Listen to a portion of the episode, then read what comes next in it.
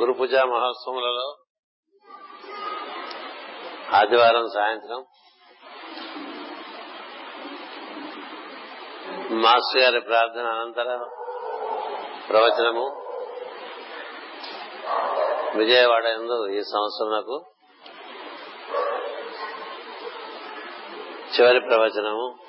మరల 5 సంవత్సరంలో మరొక గురు పూజలో మరొక విధంగా దైవం యొక్క సాన్నిధ్యాన్ని పొందడానికి ప్రయత్నం చేద్దాం. దేనికి అంతం ఉంటే ఉండదు, ప్రతి అంతం ఒక ఆరంభంకి మార్గం చూపిస్తూ ఉంటుంది. అందుచేత త్రిజగన్మోహన నీలకాంతి తను ఉద్దీపింపై పద్యం బట్టి పట్టారు కాబట్టి మాటి మాటికి చదువుతున్నానంతే. ప్రభాత నీరజ బంధు ప్రభమైన చేలముపై రంజిల్ల నీలాలక రజ సంయుక్త ముఖారవింద మతి సేవ్యం వై విజృంభింప మా విజయం చేరడు వన్నెకాడు మదిని ఆవేశించునెల్లప్పుడు.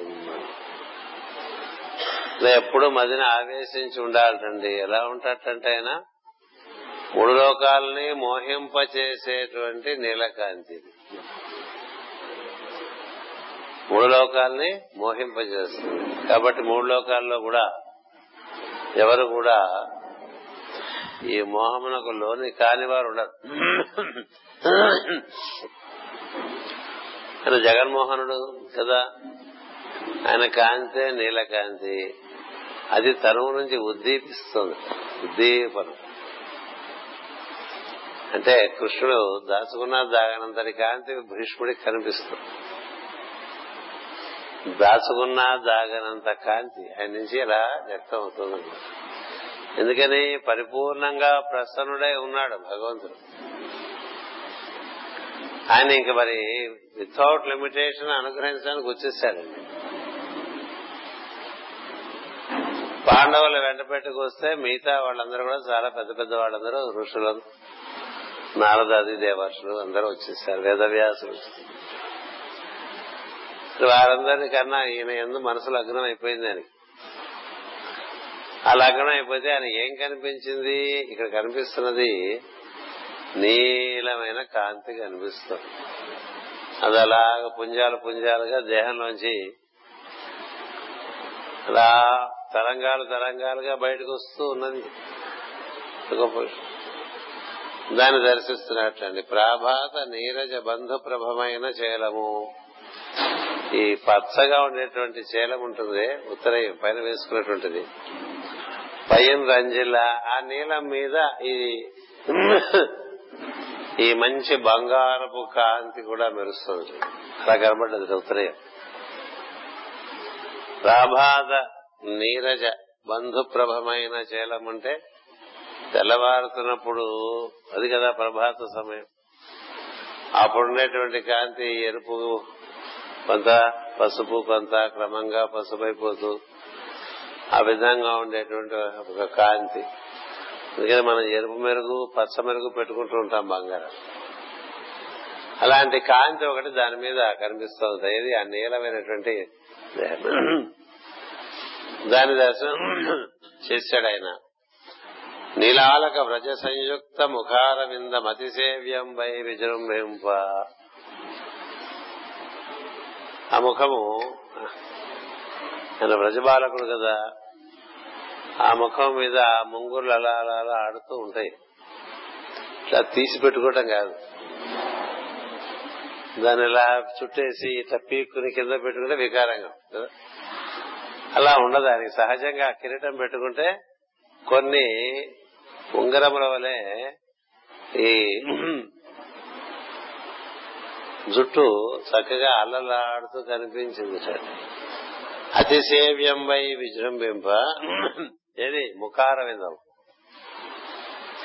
అంటే ఎలా ఉందంటే ఆ ముఖం ఇంకెంతకన్నా సేవించడానికి వేరే అందం లేదు. అంతటా అరవిందం అంటే మీకు తెలుసు కదా, అరవిందం అంటే కలువ పువ్వు. వికసించినటువంటి కమల పువ్వు వలె చక్కగా మన ఆకర్షించేటువంటి విధంగా ముఖమున్నది. విజయం చేరుడు వన్నకాడు మది ఆవేశించునెల్లప్పుడు. ఎప్పుడూ నరుణ్ణి చేరదాం అనుకుంటూ ఉంటాడు నారాయణుడు. ఎందుకంటే నారుడు నారాయణుడే కోరుతుంటాడు. విజయుడు అంటే నరుడు అని చెప్పా కదా. నరుని కోరుకుంటూ ఉంటాడు నారాయణుడు. ఎందుచేత నరుడు ఎప్పుడు నారాయణుడే కోరుకోవటం చేత నరుడు ఎప్పుడు నారాయణుడే కోరుకోవటం చేత నారాయణుడు కూడా సేమ్ టు యూ అంటాడండి. అది if you look to me I look to you అన్నాడు కదా. అలా సేమ్ టు యూ, నువ్వు ఎప్పుడు నన్నే కోరుకుంటావు కాబట్టి నేను ఎప్పుడు నీతోనే ఉంటా. అర్జునుడి భక్తి గురించి ఒకసారి ప్రశ్న వచ్చిందట, ఎందుకు ఇలా ఈ కృష్ణుడు అర్జునుడి చుట్టూ తిరుగుతూ ఉంటాడని. అంటే ఒక ఆయన చెప్పాట, ఆయన నిద్రపోతున్నప్పుడు బక్కర వెళ్లి ఉచ్ఛ్వాస నిశ్వాసాలు వినమని. ఆ ఉచ్ఛ్వాస నిశ్వాసలోంచి ఆయన స్పందనలోంచి కృష్ణ శబ్దం వినిపిస్తూ ఉంటుంది. దాని తగ్గట్టుగా ఆయన ముంగుర్లు కూడా అట్లా స్పందిస్తూ దాని తగ్గట్టుగా నాట్యం ఆడుతూ ఉంటాడండి. అది అర్జునుడు. ఇలా చెప్పారు మరి కథలు. మనమే ఒకసారి కృష్ణ అనుకుంటే అయిపోతుంది, ఈ బుడగా అయిపోయింది అనుకుంటాం కదా.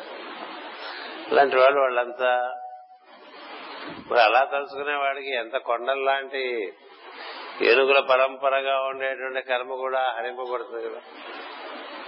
హరియను రెండక్షరములు హరియును పాతకముల నంబుజనాభ హరి నామస్మరణము హరిహరి పొగడంగ వశమే హరి శ్రీకృష్ణ. ఈ పద్యంలో చిన్నపిల్లలు నేర్పించాలంటే మనం నేర్చుకోవాలి కదా.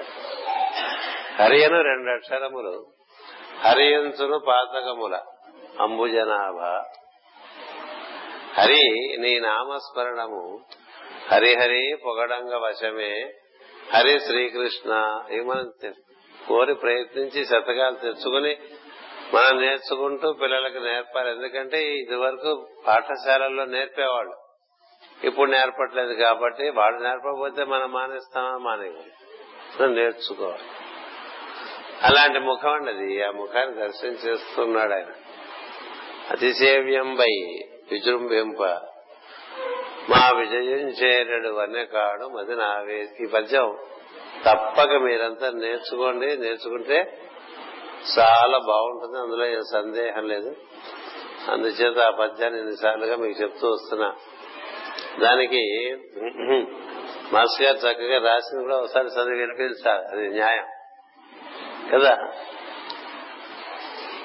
పచ్చని పట్టుబట్ట ధరించి నాలుగు చేతులతో దర్శనమిచ్చు విష్ణుమూర్తి రూపమునందు మలపి మనసు నిలిపి ఏమియూ కోరని వాడై భీష్ముడు స్తుతించెను. తన ధ్యాన విశేషము చేత సమస్త దోషములను తొలగించుకొనెను. ధారణ కలిగిన బుద్ధిని సమర్పణము చేసెను. పరమానంద స్థితి పొందెను. ప్రకృతిలోన కలుగు భావముల సృష్టి యొక్క పరంపరను పరిహరించుటకై స్తుతిని ప్రారంభించెను. మూడు లోకములను మోహింపచేయు నీలకాంతిగా నీ తనువు ప్రకాశించుతున్నది. మూడు లోకములను మోహింపచేయు నీలకాంతిగా నీ తనువు ప్రకాశింపచేస్తున్నది. ఈ నీలదేహమును ధరించిన శ్రీకృష్ణుని భుజముపై ఉత్తరీయము కనిపించినది. అది సూర్యోదయ కాలమున పద్మములకు బంధువై మేలుకొలుపు కాంతి. సూర్యోదయము ప్రజ్ఞను మేల్కొల్పుటకు చిహ్నము, పద్మము హృదయములకు చిహ్నము. హృదయ ప్రజ్ఞను దైవ ప్రజ్ఞలోనికి మేల్కొల చేయనది దైవానుగ్రహము. అది ప్రభాతము వంటిది, ఒకరు కోరినసో జరగదు, ఎప్పుడునూ జరగక మానదు. ప్రతినిత్యం సూర్యోదయం జరుగుతుంది. మనకు మెలకు వచ్చినప్పుడు మన హృదయమునందు కమలం, హృదయ కమలంకి ఆ కాంతి అంది, బంగారు కాంతి. హృదయ కేంద్రం యొక్క కాంతి బంగారం కాంతిగానే చెప్తారు, వికసిస్తుంది. ఇది ప్రభాతం యొక్క లక్షణము. దానిని స్ఫురింపజేయు కాంతితో కృష్ణుని ఉత్తరేయము కనిపించినది.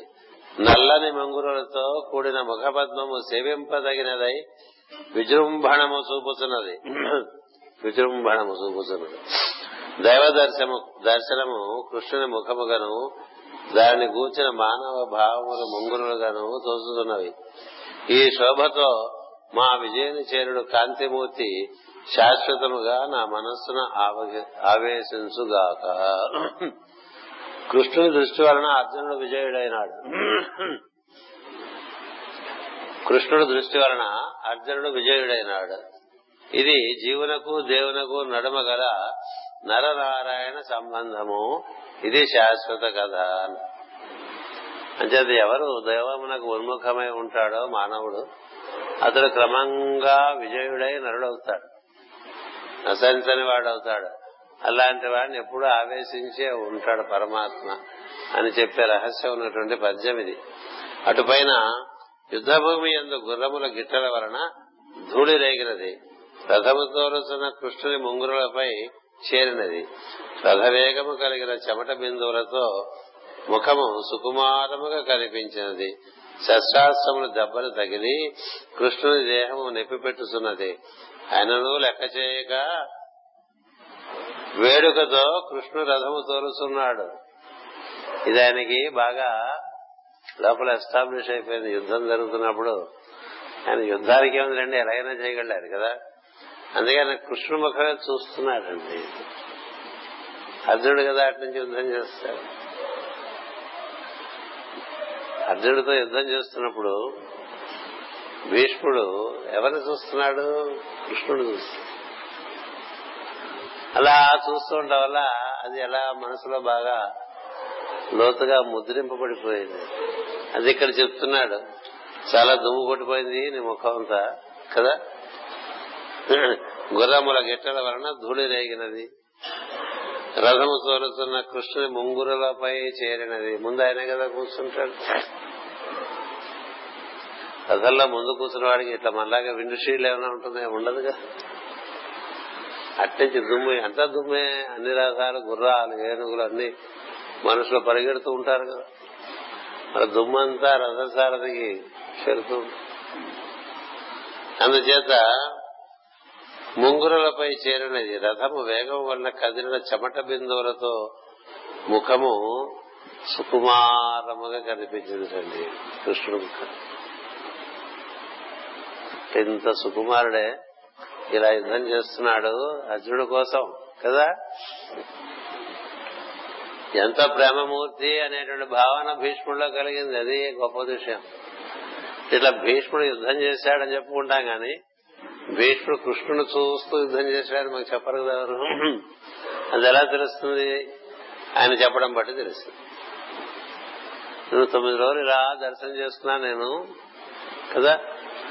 9 రోజుల పాటు యుద్ధం చేస్తున్నప్పుడల్లా భీష్ముడికి ఒకటే పని, అలా కృష్ణుడిని చూస్తూ ఉంటానే, ఆ ముఖాన్ని చూస్తూ ఉంటానే, ఆ ముంగురులను చూస్తూ ఉండటమే, ఆ సుకుమారమైనటువంటి ఆ శరీరాన్ని చూస్తూ ఉండటమే ఆయనకి ధ్యానం. ఆయన బాణాలు వదులుతాయి, ఈయన బాణాలు వదులుతాడు, అది పెద్ద విషయం కాదు. ఎందుకని భీష్ముడి ముందు అందరూ చాలా చిన్నవాడు. అందుచేత బిందువులతో, చెమట బిందువులతో ముఖము సుకుమారముగా కనిపించింది. శస్త్రాస్త్రములు దెబ్బలు తగిలి వేశాడుగా, మరి వేస్తే కొన్ని ఎప్పుడు రథసారథికే గుచ్చుకుంటాయి కదా. అంతేగాని అక్కడ వెనకాల కూర్చొని యుద్ధం చేస్తున్న యోధుడికి తగలకుండా ముందు ఈయన కొన్ని గుచ్చుకుంటాయి.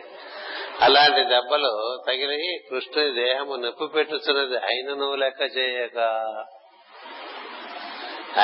లెక్క చేయక వేడుకతో కృష్ణుడు రథము తోలుతున్నాడు. పద్యం చదివితే మళ్ళీ చాలా ఎక్కువ టైం పడుతుందని పద్యం చదవలేదు. పద్యం కూడా హయరింకా ముఖ ధూళి ధూసర పరిన్యస్థాలకోపేతమై అంటూ వస్తుంది పద్యం. మీకు అవకాశం కూడా చదువుకోండి. ఇదంతయు వానిచే యుద్ధము చేయించి జయము వానికి కట్టపెట్టుటకు అట్టి మహానుభావుని ఇదంతయు వానిచే యుద్ధము చేయించి జయము వానికి కట్టబెట్టుటకు. అంతే కదా, ఎందుకు చేయాలి ఇదంతా ఈ చాకరీ? వాడికి జయం కలగాలి, తనవాడు కాబట్టి. తనకి జయం అనుకోడు ఎప్పుడు కదా.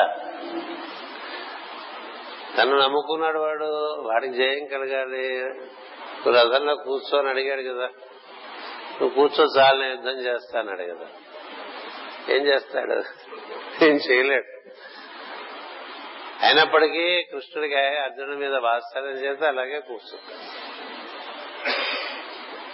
మరి కూర్చుని గెలిపించాలి కదా, అది భీష్ముడికి తెలుసు. కేవలము ఈ అర్జునుడికి విజయాన్ని కట్టబెట్టాలని ఇలా తయారైపోయాడు. ముందుగా కూర్చుని దెబ్బలు తింటూ ఆ దుమ్మంతా మొహాన్ని పడుతూ ఉంటే రథాన్ని వేగంగా ఉత్సాహంగా తోలుతూ చాలా వేడుకతో చాలా ఉత్సాహంతో అట్లా రథం నడుపుతుంటే ఈ భీష్ముడికి లోపల ఎలా ఉంటుందండి కృష్ణుడు చూస్తుంటే. ఎందుకంటే కృష్ణుడు అంటే తనకి తెలుసు, ఏది అర్జునుడి కన్నా ఎక్కువ తెలుసు, ధర్మరాజు కన్నా ఎక్కువ తెలుసు, అందరికన్నా ఎక్కువ తెలుసు. అంతటి వాడు ఎదురుకుండా నిలబడితే మనం ఏం యుద్ధం చేస్తాం? చూస్తున్నట్ట వేడుకతో ఆ విధంగా యుద్ధం చేయటం ఇదంతా ఎందుకు చేస్తున్నట్టంటే అర్జునుడికి విజయం కట్టబెట్టాలని. అంటే మహానుభావుని దర్శనమును మనస్సులను ఎప్పుడునూ నిలుపుదును అన్నాడండి. భక్తుల కోసం భగవంతుడు పడే తాపత్రయం భీష్ముడు అక్కడ చక్కగా కనులారా చూశాడండి. ఎంత సుకుమారుడు శ్రీకృష్ణుడు! అలాంటి వాడు తను నమ్ముకున్నవాడి కోసం ఇలా తిప్పలు పడుతున్నట్టుగా చూసి ఆ రూపాన్ని లోపల బాగా ఆ మాట అన్నాడు, ఎప్పుడునూ నిలుపుదును. అందుచేత ఆ విధంగా నిలుపుకుని ఉంటానని ఒక పద్యం.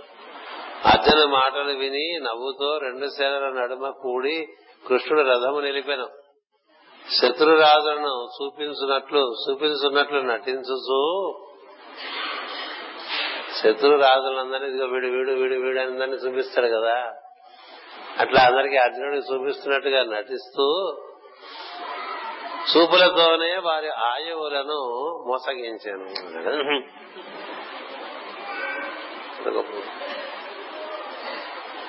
దానికి పద్యం ఉంటుంది.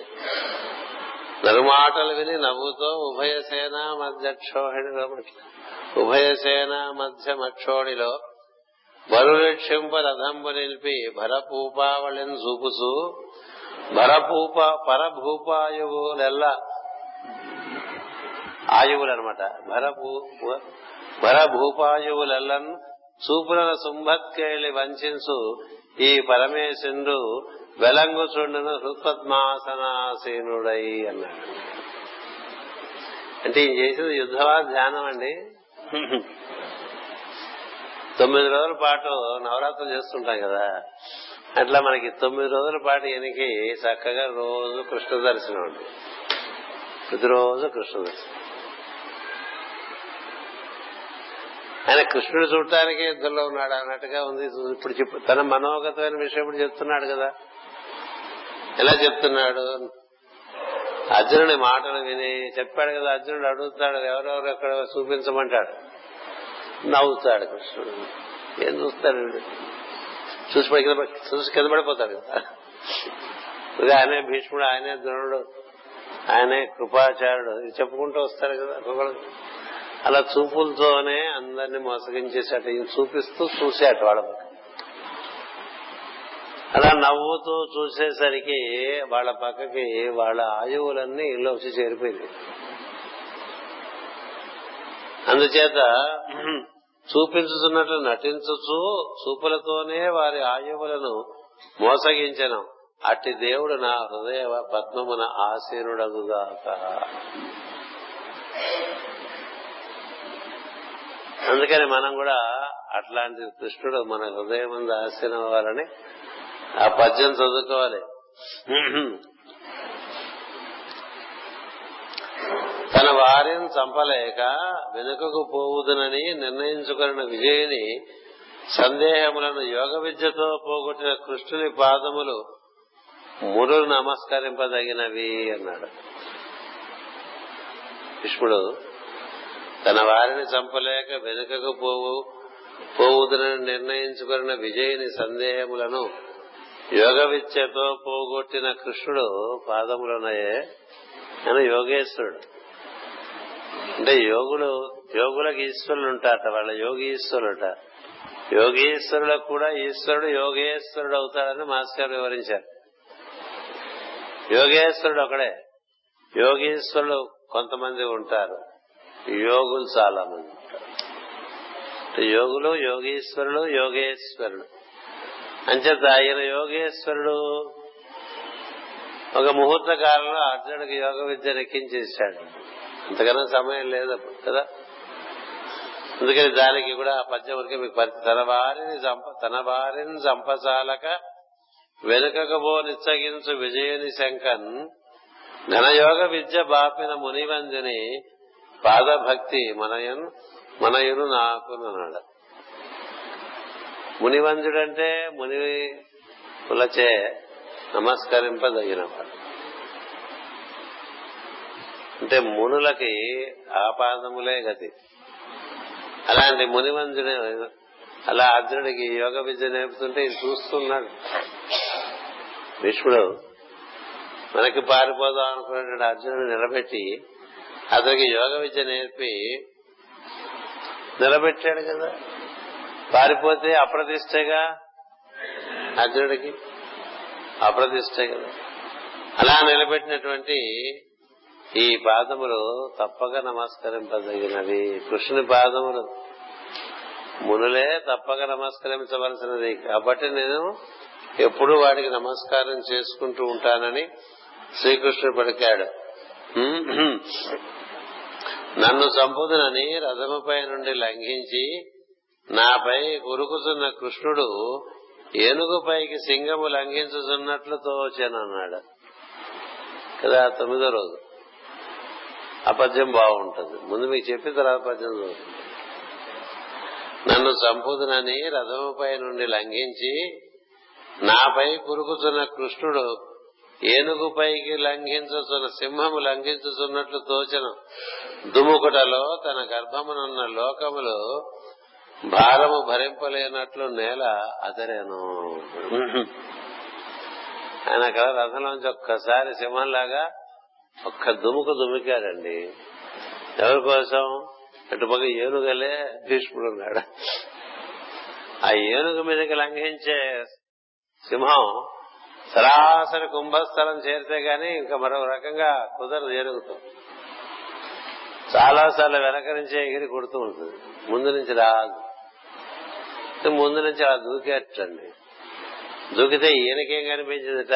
అమ్మో, ఈయన కడుపులో ఉండేటువంటి లోకాలన్నీ కదులుతున్నాయి కాబట్టి భూమి దద్దరిల్లినట్టుగా అనిపించింది. ఆయన దూకి ఆ విధంగా కిందకి వస్తుంది, దద్దరిలేదు.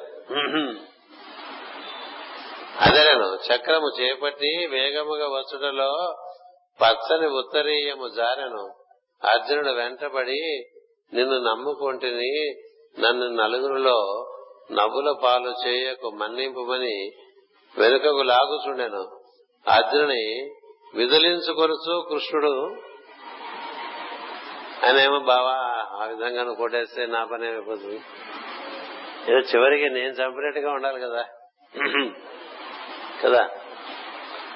ఎవరిని నిజంగా వీళ్ళు కొట్టి తెలియదు. భీష్ముడిని లేదు, ద్రోణుడిని లేదు, కర్ణుని ఒకటి చంపాడు, ఎంతోమంది కలిసి అందరూ రకరకాలుగా వారు చేసుకున్న దుష్కృత్యముల వల్ల నశించారు కదా. కానీ చివరికి ఏమన్నారు? చివరికి అర్జునుడికే కీర్తి వచ్చింది. అది కృష్ణుని మహిమ కదా. భీముడు చాలా మంది మతేశాడు కదా. ఎంతో మంది దుష్టార్జునుడు ఉన్నాడు, నకుల సహదేవులు ఉన్నారు. కీర్తి అర్జునుడికి వచ్చు. అందుకని నిన్ను నమ్ముకుంటే నన్ను నలుగురిలో నవ్వుల పాలు చేయకుమని వెనుకకు అర్జునుడు లాగుచుండెను. అర్జునుడు విదిలించుకొనుచు కృష్ణుడు నేడు భీష్ముని చంపి నిన్ను రక్షించును విడుము అర్జున అని నా మీదకు వచ్చుచుండెను. అదంతా ఆయనకి సీన్ అట్లా ఉండిపోయిందండి. ఆయనకంతా అది చాలా ఆనందంగా కనిపించింది. వచ్చుచుండెను. ఆ దేవుని దృశ్యము ఈనాడు నాకు దిక్కు అన్నాడు. అప్పుడు అలా ఎగిరి వచ్చాడే, అలా నిలబడ్డాడే, ఆ దృశ్యం ఉందే అదే ఈనాడు నాకు దిక్కింది. ఆ పద్యం కూడా చాలా అద్భుతమైన పద్యం. కుప్పించి ఎగసిన కుండలంబుల కాంతి గగన భాగం వల్ల కప్పికొనగా, మాస్ గారు వివరణ అలా ఇచ్చారు. కానీ కుప్పించి ఎగసిన కుండలంబుల కాంతి, ఆయన కాంతి కుండలంబుల కాంతి మొత్తం ఆకాశం అంతా నిండిపోయింది. అంటే కుండలాలది ఆ కాంతి, ఆయన కాంతి. కొంతమంది ఆభరణాలు పెట్టుకుంటే ఆభరణాలకి వన్నె వస్తుంది, కొంతమంది ఆభరణాలు పెట్టుకుంటే వాళ్ళకి వన్నె వస్తుంది. అంచేత మనకి చెప్తారు, ఇప్పుడు ద్రౌపది దేవి, సీతాదేవి ఇలాంటి వాళ్ళు ఆభరణాలు ధరిస్తే ఆభరణాలకే వన్నె వస్తుంటే వాళ్ళ కాంతి అంతకన్నా మించి ఉంటుంది, వాటి ద్వారా ఇంకా ప్రకాశిస్తూ ఉంటుంది అద్దం పెట్టినట్టు. అలా కుప్పించి ఎగసిన కుండలంబుల కాంతి గగన భాగం వల్ల కప్పికొనగా, ఉరికిన ఓర్వక యుదరంబులోనున్న జగముల ఉరేగున జగతి కదల, చక్రంబు చేపట్టి సనుదించు రయమున పైనున్న పచ్చని పటముజాల. అలా వస్తున్నాడు ఆయన, అలా ఎగిరేట మొత్తం అంతా కాంతివంతం అయిపోయిందిట. అలా దూకేసరికి బొజ్జ కొంచెం కదులుతుంది కదా, చిరుబొజ్జ కదిలితే లోపల లోకాలన్నీ కదిలిపోతున్నాయేమో అనిపించినట్టుగా అనిపించింది భీష్ముడికి. అందరికీ అట్లా అనిపించదు, చూచేవాడి దృష్టి బట్టి కనిపించేది. భూమి కూడా కంపిస్తున్నట్టు అనిపించిందిట ఆయన దూకేసరికి. చక్రము చేపట్టి చంద్రన్సు రయమున, అలా చక్రాన్ని ఆవాహనం చేశాడు. చేసి అలా విడిగా ముందుకు నడుస్తూ ఉంటే ఈ పైన ఉండేటువంటి పచ్చని ఉత్తరేయము అది భుజం జారిపోయింది. జారిపోయి ముందుకు వచ్చేస్తున్నాడు, వస్తుంటే వెనకాల నుంచి అర్జునుడు పట్టేసుకున్నాడు. అర్జునుడు ఏమన్నాడు, నమ్మితే నా లావు, నీ లావేమిటి, లావంటే బలం అని అర్థం, నీ లావు నమ్మావా, అంతకుముందే యోగ విద్య, ఇంతకుముందే కదండి యోగ విద్య నేర్పాడు, ఇంతలోనే మాయ కదా, ఇంతలోనే నిమిత్ర మాత్రం తవ సవ్య సాచి అంటాడు ఒకసారి శుక్ల భగవద్గీతలో. అంటే నువ్వు రెండు చేతులతో బాణాలు వేయగలిగిన వాడివైనా నువ్వు నిమిత్త మాత్రమే సుమా, నిర్వర్తించేది నేనే అని చెప్తాడు. మళ్ళీ ఇప్పుడు వచ్చి మాట అంటాడండి, 9 రోజులు యుద్ధం అయ్యేసరికి మర్చిపోయాడంట. మనం మర్చిపోమా, ఇవాళ ఇక్కడ వదిలేస్తే భీష్ముని ఇక్కడే ఈ ప్రాంగణంలో వదిలేసి మనం వెళ్ళిపోతాం, మనం ఉన్నాం కాబట్టి ఆయన కూడా వెళ్ళిపోతాడు, మళ్ళీ మామూలుగా ఉంటుంది అంతే కదా జరుగుతుంది. అంచేత నమ్మితి నా లావు నగుబాటు చేయక మన్నింపుమని క్రీడి మరుల దిగువా. వెనక్కి లాగుతున్నట్టు ఆయన.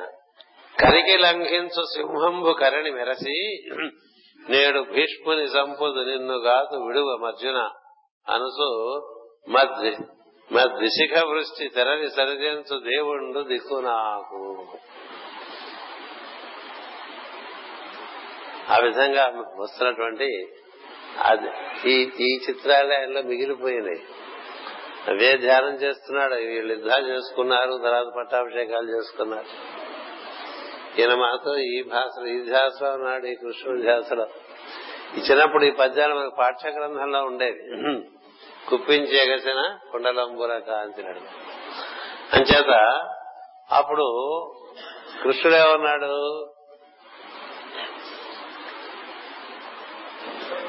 అర్జునుడు తనకు దాసుడు, వాని రక్షించడం మహాధర్మం అని నిర్ణయించి కృష్ణుడు రథసారథ్యమునకు అంగీకరించి పగ్గములు పోని నేర్పరియే నడుపుసు, గుర్రములను ఉత్సాహము కలుగునట్లు మాత్రమే అదిలించుసు, సూచువారిని మోహింపజేసిన అట్టి దేవుని స్తుతించెను.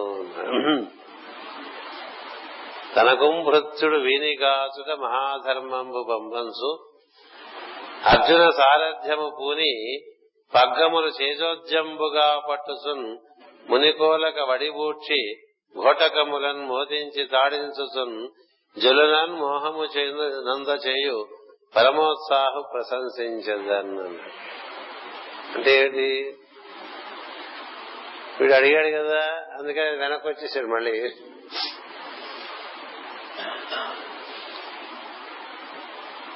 ఎక్కేసి మళ్ళీ గుర్రంలో కూర్చున్నాడు, రథంలో కూర్చున్నాడండి. కూర్చుని మళ్ళీ సుకుమారంగా గుర్రాలను అదిరించాటండి. వాటికి సున్నితంగా వాటికి ఉత్సాహం కలిగించడానికి అదిరించడం తప్ప వాటిని కొట్టకూడదు. చాలా ఉత్సాహంగా మళ్ళీ తనకు మృత్యుడు వీని కాచుట మహాధర్మము బొమ్మంసు అర్జున సారథ్యము పూని పగ్గములు చేజోద్యముగా పట్టుసు. నేను పగ్గాలు పట్టినా చూడటానికి చాలా బాగుంటుంది కదా. మళ్ళీ వెక్కేట, మళ్ళీ కూర్చున్నట, పగ్గాలు పరుచుకున్నట. మునికోలను వడిబూడ్చి ఘోటకములను మోదించి. మోదించడం అంటే మొత్తడం కాదు, మోదము కలిగించేట్టుగా అదిలించడం. మోదము మోదించి అలా చేసేట. ఇవన్నీ చూశాడు భీష్ముడు. అదిలించి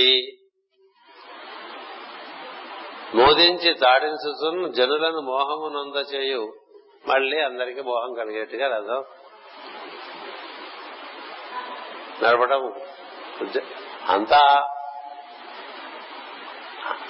రకంగా ఒక స్త్రీని సృష్టించేసి మళ్లీ వీడు పిలిస్తే వరకు వచ్చేసాడు. నేను వచ్చేసరి కాడలే అన్నాడు, మళ్ళీ మామూలుగా అయిపోయాడు. అంటే ఒక్క క్షణంలో అట్నుంచి ఇదిలా మారిపోవటం అనేది ఆయనకే సాధ్యం కదా. ఆ విధంగా దీనికే చెప్పారు ఉదయం, నిన్న కూడా చెప్పారు. కృష్ణుడు చక్రం పట్టుకోవాలని భీష్ముడు సంకల్పం అయిపోయింది, చక్రం పట్టుకున్నాడు. ఆయన దండం పెట్టేశాడు. నా మాట మన్నించాడు భగవంతుడని.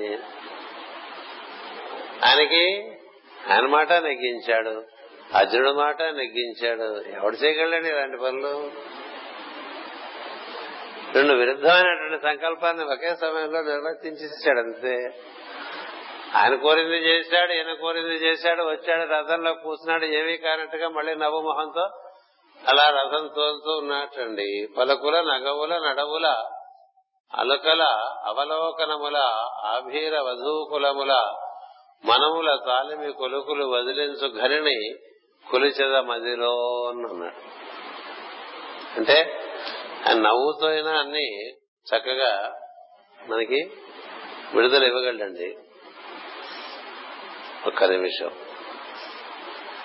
నవ్వుతూ వదిలించేయగలడు మనకుండేటువంటి బంధాలు.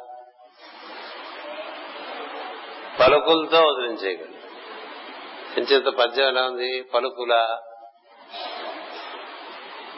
ఆయన మాట్లాడితే మన బంధాలు ఊడిపోయేట్లుగా ఆ శబ్ద తరంగాలు మనకు అలాంటి. కృష్ణుడు మాట్లాడుతుంటే సామాన్యం కాదు, అది గమనించాడు భీష్ముడు. ఎలా వదిలించేస్తాడు ఈయన, ఎంత చూశారండి భీష్ముడు, ఎవరు చూశారండి? ఇలా ఇంకో చోట ఉందా కృష్ణుడి గురించి వర్ణన? ఇది భీష్మ దర్శనం, భీష్ముని యొక్క కృష్ణ దర్శనం. చాలా లోతైన దర్శనం. అందుచేత ఆయన చేత చెప్పిస్తానంటాడు కృష్ణుడు కదా. తన గురించి చెప్తాడని కాదు, ఆయన దగ్గర వీళ్ళంతా నేర్చుకోవాలి, ఆయన ఎంత వాళ్ళకి తెలియాలి. పలకుల నగవుల నవ్వులతో, నడవడితో, చూపులతో, కోప నటనతో, గోపికల మనస్సులలోని అభిమానములను సడలించిన ఈ మహానుభావుని కన్నా స్తుతింపదగిన వారెవరు అన్నాడు. కృష్ణుడు ఏం చేసినా మనకి బంధమోచనమునకే చేస్తాడండి. అన్నీ వదిలించాడు.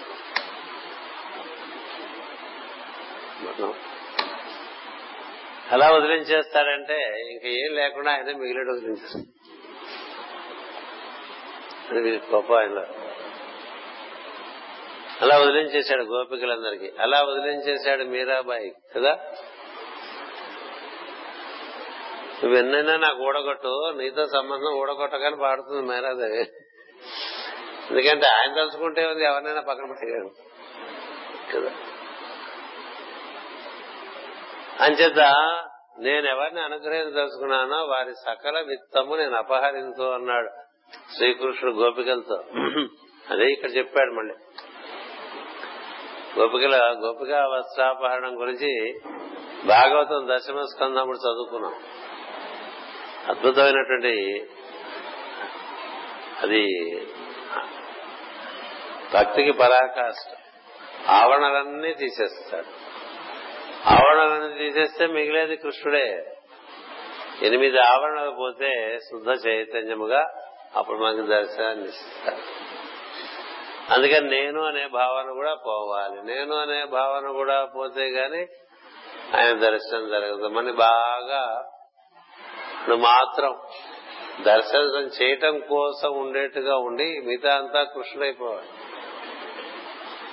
నేనే లేనప్పుడు నాదే ఉంది, నా వారే ఉంది, అంతా కృష్ణమయమే.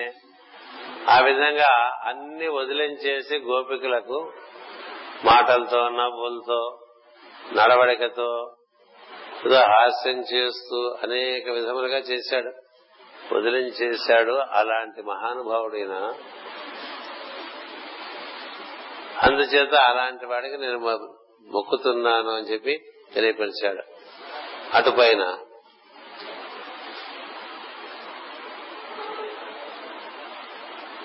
మునులు రుపులు చూడ ముని ధర్మదిని సభామందిరమున యాగమండపమున చిత్రమహిమతోడ చెలుగొందు జగదాది దేవుడు అమరు నాదు దృష్టి ఎందు.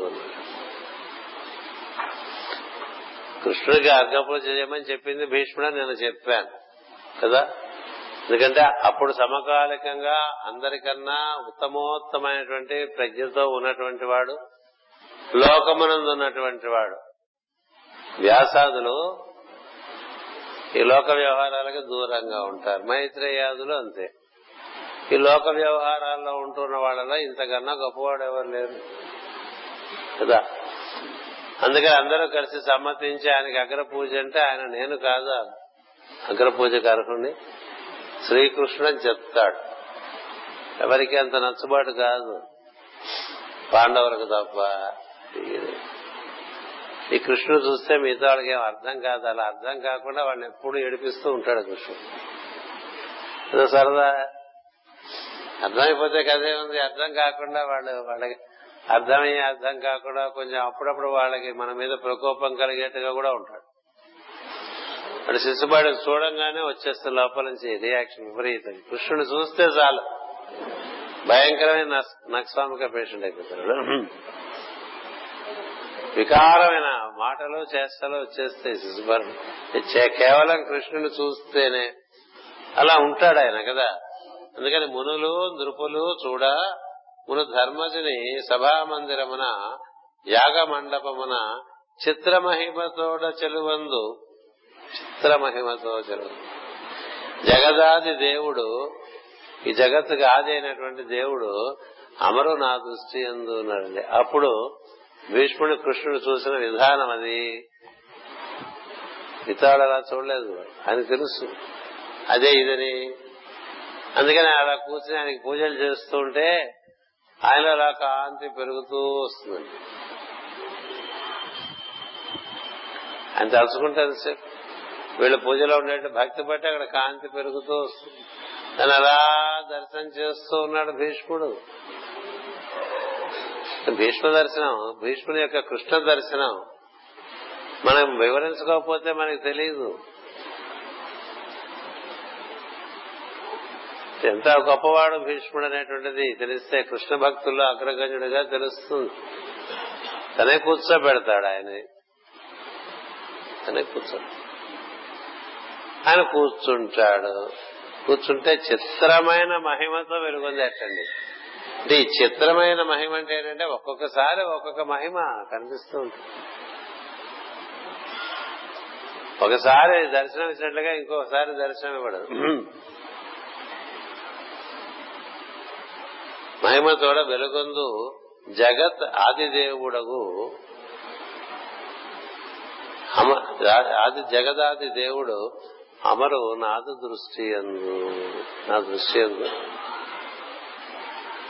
ఆయన ఆ విధంగా నిలబడిపోవాలి అని కోరుతున్నాడండి. ఎదురుగుండా ఉన్నాడు ఆయన. ఉన్నప్పటికీ తనలో అప్పుడప్పుడు బాగా కృష్ణుడు వేసినటువంటి ముద్ర ఉందే, అత్యంత రసానుభూతి కలిగించినటువంటి ఘటనలు అవన్నీ ఆయనకి, అవన్నీ ఏకరవ పెడుతున్నాడు. ఒక సూర్యుడు సమస్త జీవులకు తానొక్కొక్కడైతోసు పోలిక ఏ దేవుడు సర్వకాలము మహాలీలను నిజోత్పన్న జన్య కదంబంబుల హృత్సరోరహములను నానావిధ అనురూప రూపకుడై ఒప్పుసు నుండు నట్టి హరినే ప్రార్థింతు శుద్ధుండనై.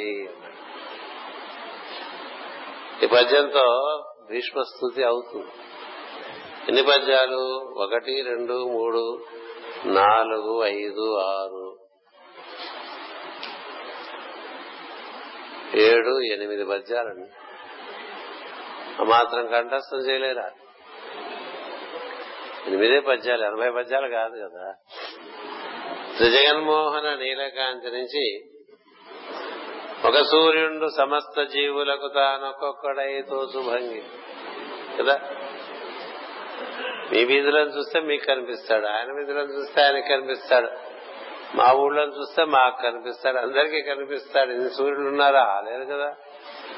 మన కిటికీలోంచి కనిపిస్తాడు, పక్క ఆయన కిటికీలోంచి కనిపిస్తాడు. ఒకటే సూర్యుడు అందరికో కనిపిస్తున్నాడు, చూసేవాళ్ళందరికీ కనిపిస్తున్నాడు, ఒక్కొక్కడికి ఒక్కొక్క రకంగా కనిపిస్తున్నాడు.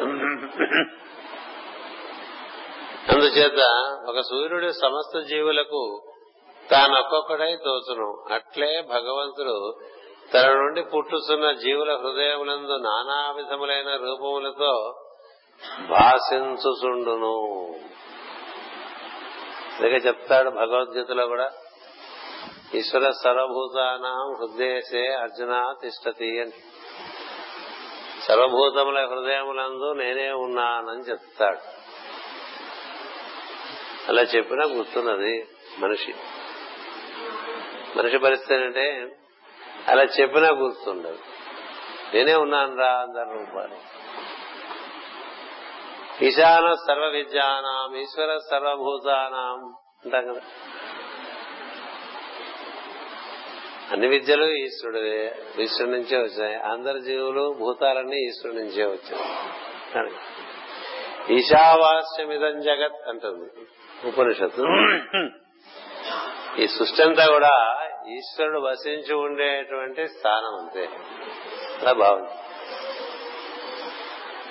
అందుచేత ఇందరి హృదయాల్లో ఒక్కొక్కడుగా అలా కనిపిస్తాడో, జీవుల హృదయములందు నానా విధమైన రూపములతో భాషించుచుండును. అట్టి దేవుని నేను పరిశుద్ధ భావముతో స్మరించదు. అందుచేత ఈ విధంగా భగవంతుని యొక్క అఖండత్వాన్ని స్మరిస్తాడు.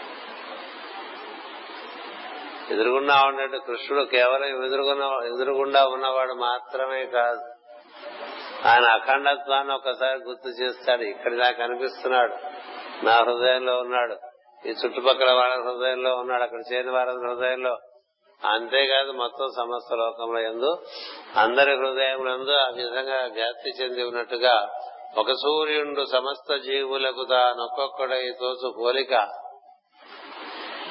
ఏ దేవుడు సర్వకాల మహాలీలను నిజోత్పన్న జన్య కందంబుల హృత్సరోరహములను నానావిధ అనురూపకుడై ఎప్పు నుండు అట్టి హరినే ప్రార్థింతు శుద్ధుండనై అని విధంగా పెరిగాడండి. పలికి ఇంకాక ఈ విధముగా భీష్ముడు మనస్సున, వాక్కున, చూపున, హృదయమున కృష్ణుని నిలిపి అంతర్యామిగా స్మరించను. అంటే రూపం ఆధారంగా రూపాతీతమైనటువంటి తత్వంలోకి ప్రవేశించాడు భీష్ముడు. భక్తి యోగంలో ఆ మాట చెప్తాడు శ్రీకృష్ణుడు. అవ్యక్త ఆహి గతి దుఃఖం అనే ఒక శ్లోకం ఉంటుంది. నేను రూపంతో ఆరాధన చేయాలా, అరూపిగా ఆరాధన చేయాలా అంటే రూపంతో మొదలుపెట్టు క్రమంగా ఆ రూపంలోకి వచ్చేస్తామని. అందుచేత అంతర్యామితో అంతర్యామిలో శ్వాస నిలిచిపోయేను, దేహాదులతో సంబంధము లేని వాసుదేవుడిగా లీనమయ్యను. ఏమి జరుగుతున్నది తెలియక మిగిలిన వారందరూ అర్ధరాత్రమున చెట్టు మీది పక్షుల వలె చేష్టలుడిగి నిలిచిరి.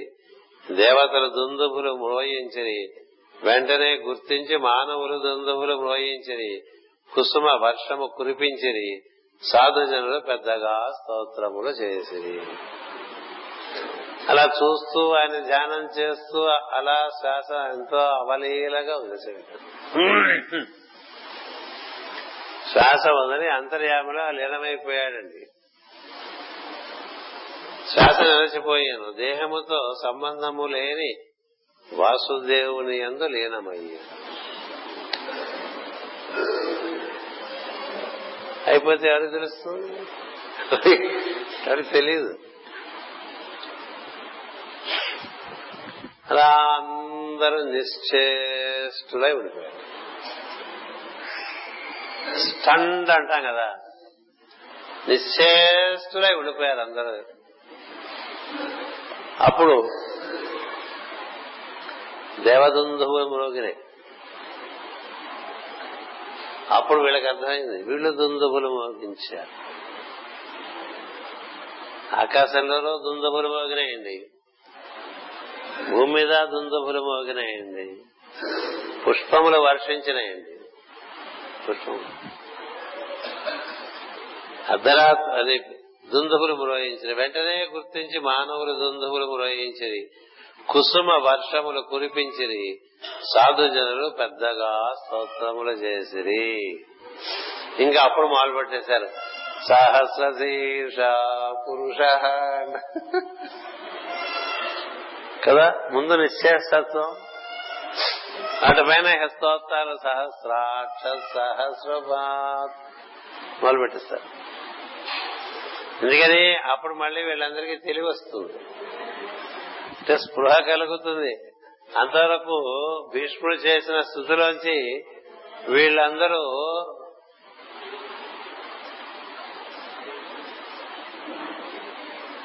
మతలు కోల్పోయిన వారే అక్కడ ఉన్నారు. అంతే, మతలు కోల్పోయిన వారే అక్కడ ఉన్నారు.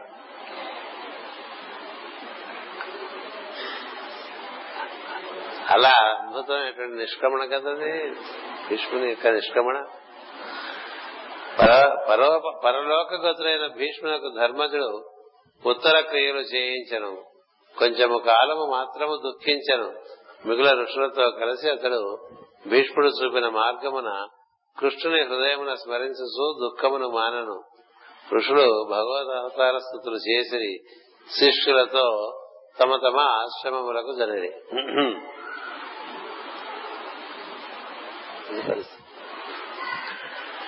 ఈ విధంగా శ్రీకృష్ణుడు భీష్ముని అనుగ్రహించిన తీరు చూస్తే అది నిరుపమానము కదా.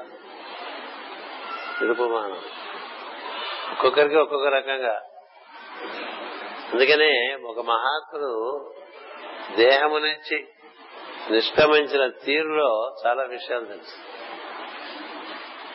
ఇది భాగవతంలో మనకు చాలా వస్తే ప్రథమ స్కంధంలో వీళ్ళందరూ ఎలా వెళ్లిపోయారో కొంత కొంత కొంత కొంత పరిచయం చేస్తారు.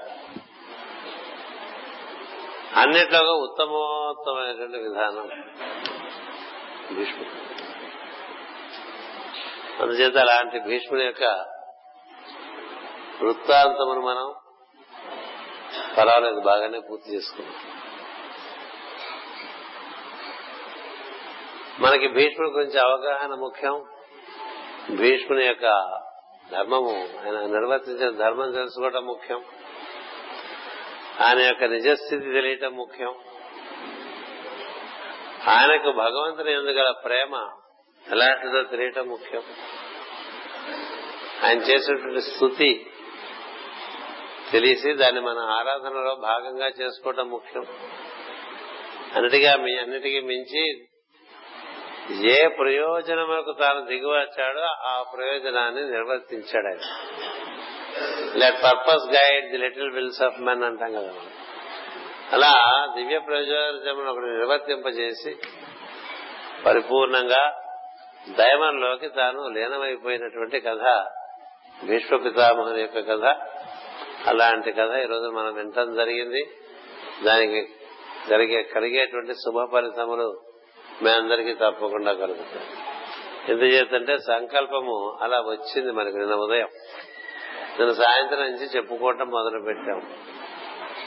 ఈ విధంగా ఒక భీష్ముని యొక్క ఆయన యోగే కాదు, ఆయన యోగి, జ్ఞాని, భక్తుడు, విరాగి కదా.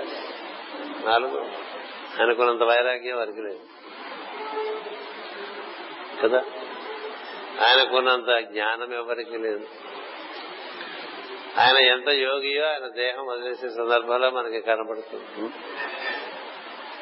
అందుకని భక్తి చూపించాడు ఆయన, ఆయన ప్రకటిస్తేనే మనకు తెలిసింది ఈయన భక్తులని. ఇంత భక్తుడు, ఇంత దుర్యోధనుడికి తెలియదు ఆయన భక్తులని, కృష్ణ భక్తుడని తెలియదు.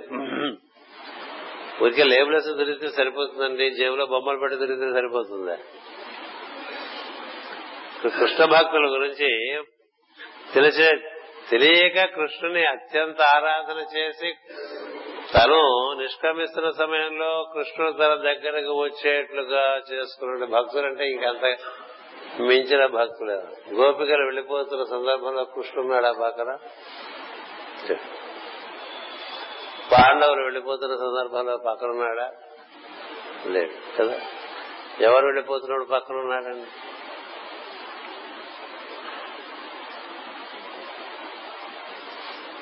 యాదవులు వెళ్లిపోతున్నప్పుడు పక్కనున్నాడా? లేదు, పక్కనలేదు. తన పట్ట మహర్షులకు కూడా పక్కనలేడు.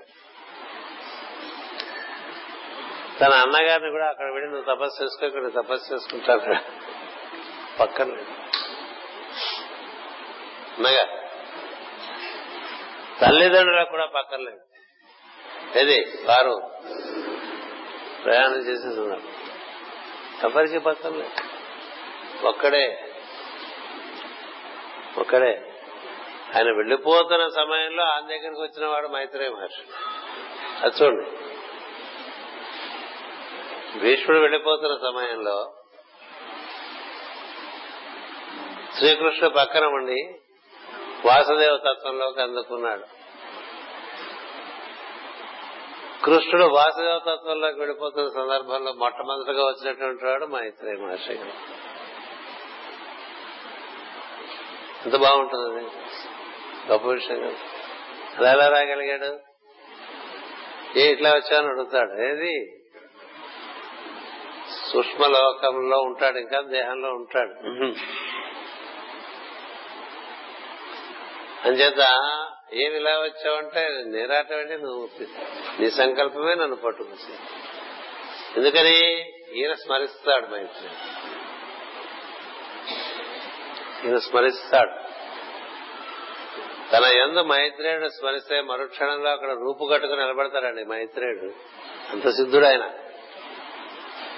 అష్టాంగ యోగమునందు ఆ రోజులలో అంతగా మించిన నిష్ణాతుడే లేడు మైత్రేయ మహర్షి. శ్రీకృష్ణుడు తను స్మరించగానే అప్పటికప్పుడు సద్యోజాతాయవై నమో నమః అంట కదా మనం, అలా అక్కడ రూపుగట్టుకుని నిలబడగలడు మైత్రేయుడు. కనబడితే వెళ్తున్నాడని తెలుసు మైత్రేయుడు. ఉద్ధవుడు కూడా చేరతాడు, కృష్ణుని యొక్క ప్రభావం చేత చేరతాడు. ముందు ఉద్ధవుడు చేరలేడు, కృష్ణుడు కూతురు చోటుకు వస్తాడు. అందరూ మరణించిన తర్వాత దాన్ని చెప్పుకుందాం, ఇంకొంది కదా టైం, ఎందుకు ఏం చేస్తావు, ఇంటికి వెళ్ళిపోయి ఏం కృష్ణమూర్తి గారు ఇంటికి వెళ్ళిపోయి ఏం చేస్తాడు, మనం ఏం చేయలేదు, ముందు భోజనం చేస్తాం, ఇంటికి వెళ్దాం, పడుకుంటాం. కృష్ణుడు వెళ్ళిపోయేప్పుడు ఒక్కడే ఉన్నాడు, బల్లవుడు కూడా వెళ్ళిపోయాడు, ఒక్కడే ఉన్నాడు. అలా వేణునాదం చేస్తూ ఆ దారుకావనంలో కూర్చున్నాడు. కూర్చుంటే ఈ గానం వింటూ దానికి బాగా భక్తుడైనటువంటి ఉద్ధవుడు ఆకర్షింపబడతాడు. అందుకేనేమో గానం చేశాడు. చెప్పలేము ఆయన ఏమనుకుంటున్నాడు, అలా మనకి ఎలా తెలుస్తుంది, తెలియదు. వస్తాడు ఉద్ధవుడు, అందరినీ చూస్తాడు, అందరూ చచ్చిపోయి ఉంటారు, ఎవరు ఉండరు. బలరాముడి శవం కూడా చూస్తాడు, చూసి వస్తాడు, కూర్చుంటాడు. కూర్చుంటే అడుగుతాడు, ఉద్ధవా దుఃఖించుచుంటివా అని. ఆయన దుఃఖం లేదు, నాకు దుఃఖం, నువ్వే నాకంత దుఃఖమేంటి. ఇది ఉద్ధవుడు ఊరికే ఏడిపించడానికి అట్లా అడుగుతూ ఉంటాడు. ఏడుపు వస్తుందా మన వాళ్ళంతా పోయాడు. నాకు అర్థమైంది నువ్వు బయలుదేరుతున్నావని, నన్ను కూడా పట్టుకెళ్ళు అంటాడు. నాకు అర్థమైంది నువ్వు బయలుదేరుతున్నావని నన్ను కూడా పట్టుకెళ్ళమని అడుగుతాడు. పట్టుకెళ్ళమంటే అలా రాలేవని చెప్తాడు. ఇలా రాలేవు, ఇలా రాలేవంటే ఇంకేం చేస్తాడు? ఆయనే రాలేడంటే ఇంకేనే వస్తాడండి. అందుకని సరే పోనీ అని లోపల రాలా, ఆర్ద్రత కలుగుతుంది. ఇంక మరి కృష్ణుని చూడం, కృష్ణుని వినాము, అందుకని పోనీ వేణునాథం చేయి కాసేపు, నేను కళ్ళు మూసుకుంటాను. అది మరి మందరగానం కదా. ఆ వేణునాథం సరాసరి హృదయం చేరిపోతూ హృదయంలో ఆయనకి ఒక స్థిరమైనటువంటి ధ్యానము కలుగుతుంది. అలా దాంతోనే ఉండిపోతాడు. ఉండిపోతే ఈ లోపల ఇక్కడి నుంచి లేచి ఇంకా లోపలికి వెళ్తాడు. లోపలికి వెళ్ళి అక్కడ కూర్చుంటాడు. అక్కడ కూర్చుంటాడు. కూర్చుంటే ఈ ధ్యానంలో ఉన్నటువంటి ఉద్ధవుడు సూక్ష్మదేహంతో అక్కడికి వెళ్తాడు. ఇలా రాలేడు, ఈ భౌతిక దేహంతో తనతో పాటు రాలేడు. అందుకని సూక్ష్మదేహంతో అక్కడికి వెళ్తే అక్కడ కృష్ణుడు అంతకుముందు తను చూస్తున్నటువంటి 126 సంవత్సరముల కృష్ణుడు కాదు, ఇప్పుడు 5 ఏళ్ల బాలుడుగా దర్శనమిస్తాడు. దర్శనమిస్తే ఏమిటి అర్థం అండి? అది వేరే లోకంలో పట్టుకొచ్చాడు ఉద్ధవుని. పట్టుకొచ్చి గుర్తుందా మన చిన్నతనం, అప్పుడు ఇదే కదా నీ ప్రథమ దర్శనం అని. అవునదే ప్రథమ. ఇలా అంటుంటే మైత్రేయుడు తనంతా తానుగా వచ్చేస్తాడు. వచ్చేస్తే ఉద్ధవుడికి చెప్పాడు, ఎలాగో నువ్వు రాలేదు కానీ దర్శనం ఇస్తాడు. అలాంటి సూక్ష్మ శరీరంతో, అప్రాకృత శరీరంతో కృష్ణుని సమయంలో మైత్రేయుడు అక్కడ రావటం జరుగుతుందండి. ఎందుకని మైత్రేయుని శ్రీకృష్ణమూర్తి సంకల్పిస్తాడు రావాలి. ఎందుకని అతని వలననే భవిష్యత్తునందు కార్యం నిర్వర్తింపబడాలి. దివ్య కార్యం, దివ్య ప్రణాళిక కలియుగమునందు నిర్వర్తింపబడటానికి కృష్ణుడు ఎన్నుకున్నటువంటి మహత్తరమైనటువంటి ప్రజ్ఞ మైత్రేయ మహర్షి. అందుకని పిలుస్తాడు. వచ్చిన తర్వాత ఎందుకు వచ్చావు అని అడుగుతాడు. ఎందుకు వచ్చావేంటయ్యా, నువ్వు పిలిస్తేనే కదా వచ్చానంటాడు. ఆయన అంటే నవ్వుతాడు. నవ్వి అప్పుడు మరి నువ్వు వెళ్ళిపోతున్నావు అంటే మళ్ళీ ఆయనకి బ్రహ్మోపదేశము గావించి అని ఉంటుంది 3వ స్కంధంలో. మైత్రేయునికి శ్రీకృష్ణుడు బ్రహ్మోపదేశం చేయటం అంటే అర్థం ఏంటంటే చెవులో చేయాల్సిన పని చెప్పేసి ఉంటాడు. ఎందుకంటే ఆయన అప్పటికే సమాధి స్థితికి చేరినటువంటి వాడు. చేయవలసిన కర్తవ్యాన్ని బోధించి కృష్ణుడు నిష్క్రమిస్తాడండి. నిష్క్రమించేప్పుడు ఒక విచిత్రమైన పరిస్థితి వస్తుంది. ఈయన వెళ్లిపోవటం, ఈ అప్రాకృత శరీరం ఋషులు తయారు చేశారు కృష్ణుడికి. అందులో ఆయన దిగివచ్చి దాంట్లో తాను వసిస్తూ ఈ రక్తమాంసాదులతో కూడిన శరీరాన్ని మీద ఆపాదించుకుని ఉంటాడు. అది కృష్ణుడు. అందుకనే ఇప్పుడు ఈ పూతన వచ్చిందనుకోండి, ఈయన నెలల పసిగుడ్డు కదా, ఎట్లా చంపేస్తాడండి? ఆ రూపం శకటాసురుణ్ణి, ఆ రూపం అప్రాకృత శరీరంలో చతుర్బాహువుడైనటువంటి శ్రీకృష్ణుడు రాక్షసులందరినీ చేతనలోనే మాట పెట్టేస్తుంటాడు. ఆ రూపంతో, ఆ రూపంతోనే ధర్మ సంస్థాపన అంతా చేస్తాడు. ఈ రూపం కనిపించడానికి ఒకటి ఉంటుంది. మనుషులకు కనిపించడానికి ఒక రూపం ఉంది. దీని వెనుక దృశ్యాదృశ్యముగా ఆ రూపం. అందుచేత భూమిదేవి ఒప్పుకోదు వెళ్ళిపోవడానికి. నువ్వు వెళ్ళిపోతే నేనేమైపోతాను, ఇన్నేళ్లుగా నీ స్పర్శానుభూతి పొందానంటుంది. పర్వతాలు ఒప్పుకోవు, నువ్వు వెళ్ళిపోతే మా గతి ఏంటి. ఎందుకంటే వాటన్నిటికీ 126 సంవత్సరముల స్పర్శ, పాదస్పర్శ కదా. పర్వతములు మొత్తుకుంటాయండి, భూదేవి మొత్తుకోవటంలో ప్రార్థిస్తుంది, మాకెలా మాకెలా మాకెలా. నదులు ప్రార్థిస్తాయి, సూక్ష్మలోకాల్లో ఉండే ఋషులు ప్రార్థిస్తారు. రాబోయేదేమో కలియుగం, కృష్ణ నిర్యాణం నుంచే కలియుగ ప్రారంభం. రాబోయేది కలియుగం, వెలుగు వెళ్ళిపోతుంటే ఇంకిక్కడ ఉండేది ఏముందండి. ఉన్నదంతా చీకటైతే ఇక వెలుగేముంది అని పాడింది కదా.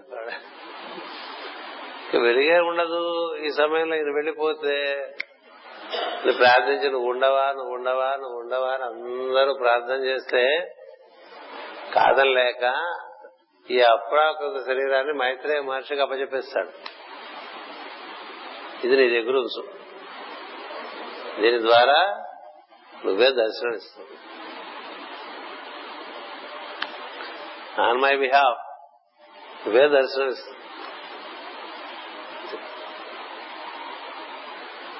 ఆ శరీరం మైత్రేయుడికి ఆయన అందించడం అనేటువంటిది పరమ రహస్యం. మన గ్రంథాల్లో కనిపించదు. హిమాలయాల్లో ఉండేటువంటి కొన్ని తాళపాంత్ర గ్రంథాల్లో అది ఉన్నది. అది ఈ మధ్య బయటికి మేడం బ్లావెట్స్కీ ద్వారా మాస్కర్ ద్వారా బయటకు వచ్చింది. స్పిరిచువల్ ఎస్ట్రాలజీలో మాస్కర్ చోటు రాస్తారు, కృష్ణుడు పూర్తిగా వెళ్లిపోలేదు భూమి నుంచి అని రాస్తారు. అని రాస్తే మరి నీ యొక్క అన్వేషణ కారణంగా నీకు లభిస్తుంది. అది ఎలా అనేటువంటిది అన్ని చెప్పరు కదా. నీలగిరిలో దుర్గ పర్వతం ఉందంటే చెప్పారంటే పలానా చోట ఉంటుంది, వెళ్ళండి రా అక్కడ ఇట్లా ఉంటుందని చెప్పరు. మనకి దాని మీద తపన ఉండాలి, ఉంటే బోళ్ళు విషయాలు తెలుస్తాయి. అంచేత అది ఆయనకు అప్పచెప్తాడు ఆ శరీరాన్ని. దీంతో ధర్మ సంస్థాపనం చేస్తూ ఉన్నాడు. అదే శరీరాన్ని బుద్ధుడికి ఇస్తాడు మైత్రేయ మహర్షి, బుద్ధుడి కార్యం నిర్వర్తించడానికి. అదే శరీరాన్ని శంకరాచార్యుల వారికి ఇస్తారు, ఆదిశంకరులు. ఆదిశంకరులకి ఆ శరీరం యొక్క బలము చేత మహోత్కృష్టమైన కార్యములన్నీ నిర్వర్తిస్తారు. బుద్ధుడికి ఆ శరీరం ఆపాదిస్తాడు మైత్రేయుడు. దానివల్ల బుద్ధుడు కృతకృత్యుడవుతాడు, శంకరుడు కృతకృత్యులవుతారు. అంతేకాదు మనం ఎవరైతే యేసుక్రీస్తుగా భావం చేస్తున్నావో ఆయనకి చిట్ట చివరి 3 సంవత్సరములలో ఈ అంగీని ఇస్తారండి, ఈ దుస్తుల్ని ఇస్తారు. దాన్నే యేసుక్రీస్తు కూడా మై గ్లోరియస్ వైట్ రోబ్ అంటుంది. మై గ్లోరియస్ వైట్ రోబ్ అది ఇవ్వటం బట్టి ఆ 3 సంవత్సరాలు ఆయన అద్భుతమైన కార్యాలు నిర్వర్తిస్తారు. అది మైత్రేయుడు దానికి ధర్మకర్త, is the trustee, it is always. అలాంటి మైత్రేయ మహర్షి, అలాంటి కృష్ణుడు, ఆ కృష్ణ సాన్నిధ్యం లభించాలన్నా దీన్నే వాడతారు. ఇప్పుడు కలియుగంలో కూడా కృష్ణ దర్శనమైన వాళ్ళు బోళ్ళు మంది ఉన్నారు కదా. వారందరికీ కూడా వారి యొక్క పరిపక్వతను బట్టి మైత్రేయ మహర్షి దాన్ని అనుగ్రహిస్తూ ఉంటాడు. ఎందుకంటే ప్రతినిత్యం ఈ భూమిని ఆశీర్వదిస్తూ ఉంటాడు. ప్రాతః సాయ సంధ్యలయందు మైత్రేయ మహర్షి. అందుకని కృష్ణుడు వెళ్లిపోను లేదు అంటారు. ఉన్నాడు, ఉన్నాడంటే ఆయన స్పర్శను ఇక్కడ మిగిల్చాడు. అది బలంగా పెట్టుకునే పరమ గురువులందరూ పనిచేసుకుంటారు, ప్రత్యేకించి మైత్రేయ మహర్షి. అందుచేత భీష్మ నిర్యాణమందు ఏ విధంగా శ్రీకృష్ణుడు దగ్గర ఉండి వాసుదేవ వ్యూహంలోకి భీష్ముడిని ప్రవేశింపజేశాడో, అదే విధంగా శ్రీకృష్ణుడు మరలా వాసుదేవ వ్యూహంలోకి ప్రవేశించేప్పుడు మైత్రేయుడు సాక్షిగా ఉన్నాడు.